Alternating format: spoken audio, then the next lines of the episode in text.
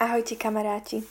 Ďakujem, že ste si zapli tento podcast a že ste sa rozhodli investovať so, svoj zácný čas práve tu. Moje meno je Diana a dnes by som vám chcela hovoriť o živote. Mm, a o tom, že to, že my môžeme žiť, že sa hýbeme a že sme, znamená, že niekto za to zaplatil, niekto za to zomrel. A ten niekto je baránok, ktorý sníma hriechy sveta.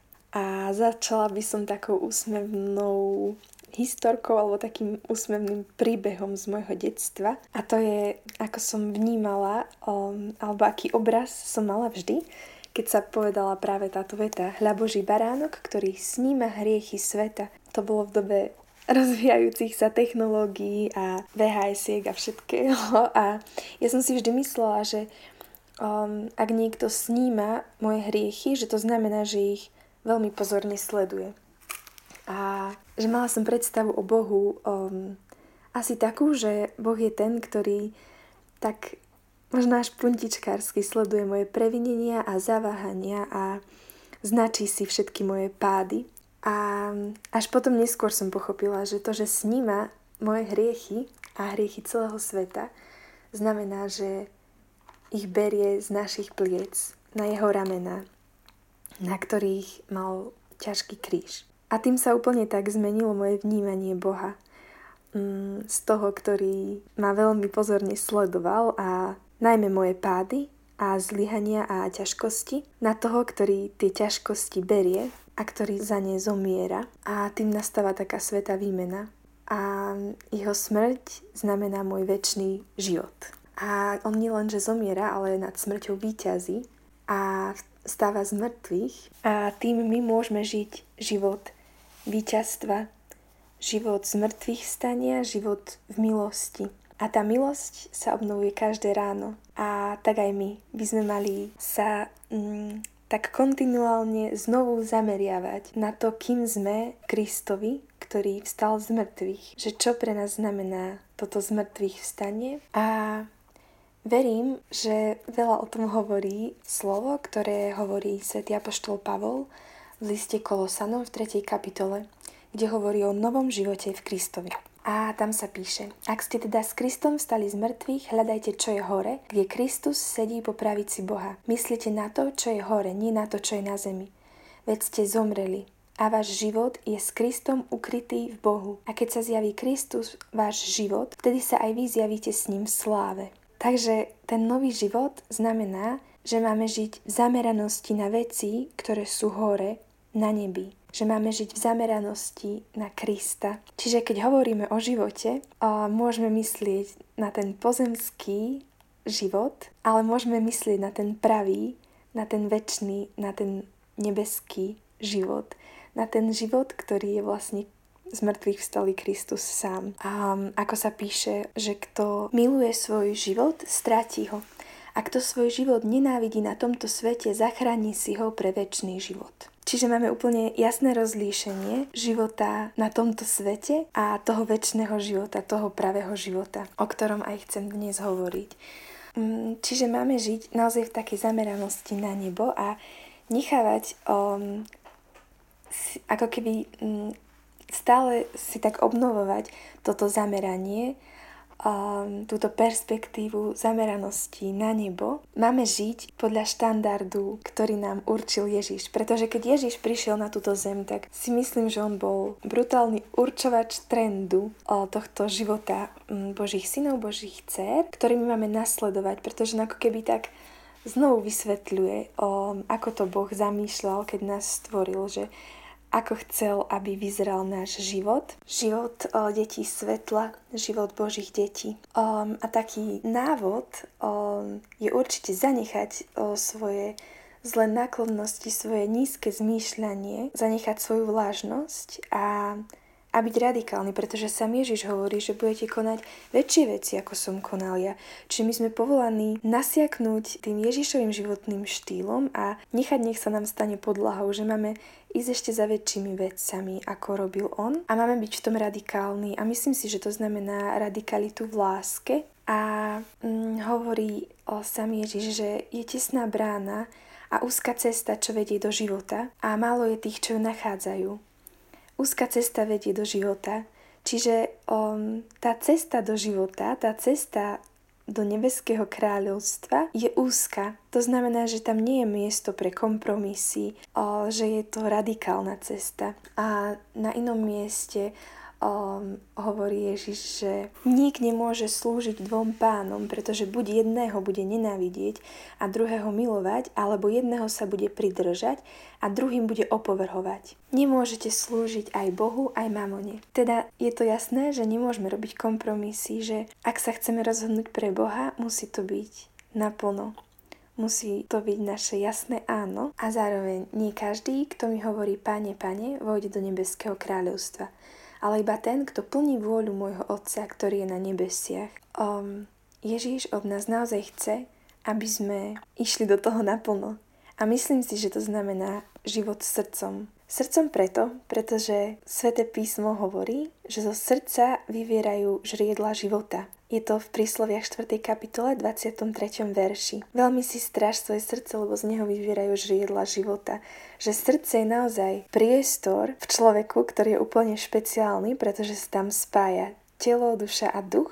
A práve z tohto miesta vyviera život. A Boh chce od nás, aby sme boli živí, aby z nášho srdca vyvieral život. A myslím si, že práve žiť srdcom je takým kľúčom um, k väčšnému životu. A ak chce Boh od nás, aby sme žili srdcom, aby, aby z neho vyvieral život, o ten naozajstný život, tak by sme si mali mm, strážiť to, čo do neho vpúšťame, pretože je to limitovaný priestor a musíme dbať na to, čím ho naplňame, pretože ľahko sa ten priestor naplní všeličím iným a musíme dbať naozaj, čo do neho vpúšťame. A taký dobrý recept, čo si púšťať do srdca, je púšťať si tam živú vodu, pretože tak ako z nášho srdca vyviera život, tak sa píše, že z jeho vnútra potečú prúdy živej vody. Čiže ako keby znútra Boha tečú prúdy živej vody a tá živá voda je práve Duch Svetý. Čiže Boh od nás chce, aby sme sa plnili jeho živou vodou a akoby potom z nás bude vyvierať život, ten pravý život, po ktorom túžime a pre ktorý sme stvorení. A to je väčší život. A Duch Svetý, táto živá voda, keď budeme k nemu prichádzať a plniť si ním srdce a stretávať sa s ním, um, s touto živou vodou, tak budeme živí. A z nášho srdca bude vyvierať život. A on bude, samotný Duch Svetý, bude spôsobovať náš hlad a zároveň naše nasytenie, náš smet a bude zároveň našim nápojom. A možno je toto celé pre nás mm, troška ťaž, ťažko uchopiteľné a v podstate srdce je niečo, čo vôbec nevidíme. Mm, Duch Svetý je niečo, čo úplne nevidíme. Boh, Boha nevidíme. A práve toto je, myslím si, že ďalšou pointou života Božích detí, života pre nebo, pretože to podstatné je očiem neviditeľné. Tak ako sa píše v druhom liste Korintianom 4. kapitole, 16. až 18. verš. Preto neochabujme a hoci náš vonkajší človek chradne, náš vnútorný sa zo dňa na deň obnovuje. Veď naše terajšie ľahké súženie prinesie nám nesmierne veľkú váhu väčšnej slávy – ak nehľadíme na to, čo je viditeľné, ale na to, čo je neviditeľné. Lebo viditeľné je do času, ale neviditeľné je na veky. Je tu jasné rozdelenie, že máme nejakého vonkajšieho človeka a nejakého vnútorného človeka. A ten vnútorný sa z dňa na deň obnovuje, pretože to je náš duchovný človek akoby. To je práve ten človek, ktorý žije pre ten väčší život, ten pravý život, ten, ten vonkajší človek je ten, ktorý žije pre tento pozemský život. A opäť sme akoby pozvaní hľadať to, čo je neviditeľné, lebo to ostáva na veky. Teda ak chceme žiť pre väčší život, tak hľadajme to neviditeľné, to je to podstatné.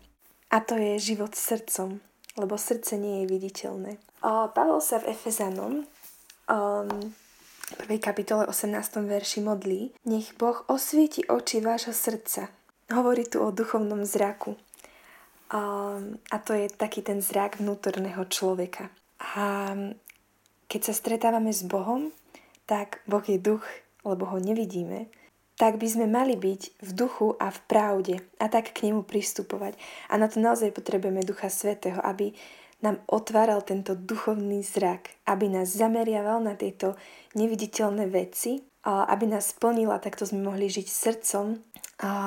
Teda vždy, keď sa modlíme, vždy, keď prichádzame k Bohu, potrebujeme Ducha Svetého, tu, tento život, túto živú vodu, aby sa modlil v nás, pretože sami nevieme, za čo sa máme modliť. A takto si myslím, že sa budú postupne otvárať oči nášho srdca viac a viac a viac a viac budeme schopní vidieť v duchu a v pravde a modliť sa v duchu a v pravde k Bohu a budeme vidieť, kto je Boh. Pretože vonkajší človek to nikdy nepochopí a nikdy neuchopí a sami to nikdy neuchopíme, pretože neviditeľné nemôže byť uchopené našim fyzickým zrakom. Čiže tento život srdcom, do ktorého sme pozvaní, si vyžaduje ako keby túto prax alebo toto úsilie o veci neviditeľné a opisuje sa to o, opäť v 6. kapitole Matúšovho Evanielia, kde sa píše, aby sme si nezhromažďovali poklady na zemi, ale aby sme si ich zhromažďovali v nebi, lebo kde je tvoj poklad, tam bude aj tvoje srdce. A tomuto slovu predchádza Ježišov výklad o spôsobe života Božích detí, o, o tom, ako máme vykonávať akoby almužnu, ako sa máme modliť, ako sa máme postiť. A Každú z týchto praktík opisuje a každej hovorí o tom, aby sme ju robili neviditeľne pred svetom. Čiže je to podľa mňa veľmi dôležitá praktika práve tej neviditeľnosti akoby. A po každom o tom úseku Ježiš hovorí, že tvoj otec ťa odmení, lebo vidí aj v skrytosti. A podľa mňa to je ďalšia výzva, ak chceme žiť srdcom, tak sa máme naučiť žiť tieto veci každú z našich ako keby praktík um, dobrého kresťana um, za zatvorenými dverami. A to je život srdcom. Robiť to ozajstne a robiť to hlavne pred Bohom, nie pred ľuďmi, lebo vtedy naozaj investujeme do nášho pokladu v nebi. Na záver by som ešte chcela spomenúť príklad jedného Božieho muža, ktorým je Noé a ktorý podľa mňa rozumel tomu, čo to znamená žiť pre veci neviditeľné a píše sa to aj v, Hrebe, v Hebrejom 11. kapitole 7. verši o tom, ako on prijal vo viere pokyn o tom, čo ešte nebolo vidieť. A podľa mňa to bol naozaj človek, ktorý počúval Boží hlas a takisto ako on prijal pokyn o tom, čo ešte nebolo vidieť, tak pre nás to niečo, čo ešte nie je vidieť, môže byť mnoho vecí, a, ale takou univerzálnou je väčší život, pre ktorý máme žiť a do ktorého sme pozvaní. A jeho odpoveďou bola bázeň, viera, poslušnosť a práca na korábe. A ďalej sa o ňom píše, že týmto odsudzuje svet a stáva sa dedičom spravodlivosti, ktorá je z viery. A tak by som chcela, aby odpovedou každého jedného z nás na tento pokyn o tom, čo ešte nie je vidieť, a to je náš väčší život a náš život, by bola vie- bázeň, viera, poslušnosť a práca. Noé pracoval na korábe a my pracujeme na našej spáse. A tým ako keby on odsudil svet a stal sa dedičom spravodlivosti, ktorá je z viery. A tak aj my tým odsudíme svet a staneme sa dedičmi spravodlivosti, dedičmi väčšného života, dedičmi neba tak by som sa už na úplný záver chcela s vami modliť slovami žalmu, ktorý napísal král Dávid a je to žalm 69 a tak nám vyprosujem, aby sme naozaj vedeli žiť srdcom, vedeli žiť milosť, ktorú sme pozvaní žiť každý jeden z nás. Každý jeden z nás. Žalm 69. Ustaty som od volania, hrdlo mi zachríplo. Unavili som mi oči, čo tak vyzerám svojho Boha. Bože, Ty poznáš moju pochabosť a moje poklesky nie sú ti skryté. Pane, ja sa obraciam modlitbou k Tebe v tomto čase milosti. Vypočuj ma, Bože, pre svoju veľkú dobrotu. Pre svoju vernosť mi pomôž. Nech zvedia o tom ponížení a nech sa potešia. Hľadajte Boha a srdce vám oživne. Hľadajte Boha a srdce vám oživne. Amen.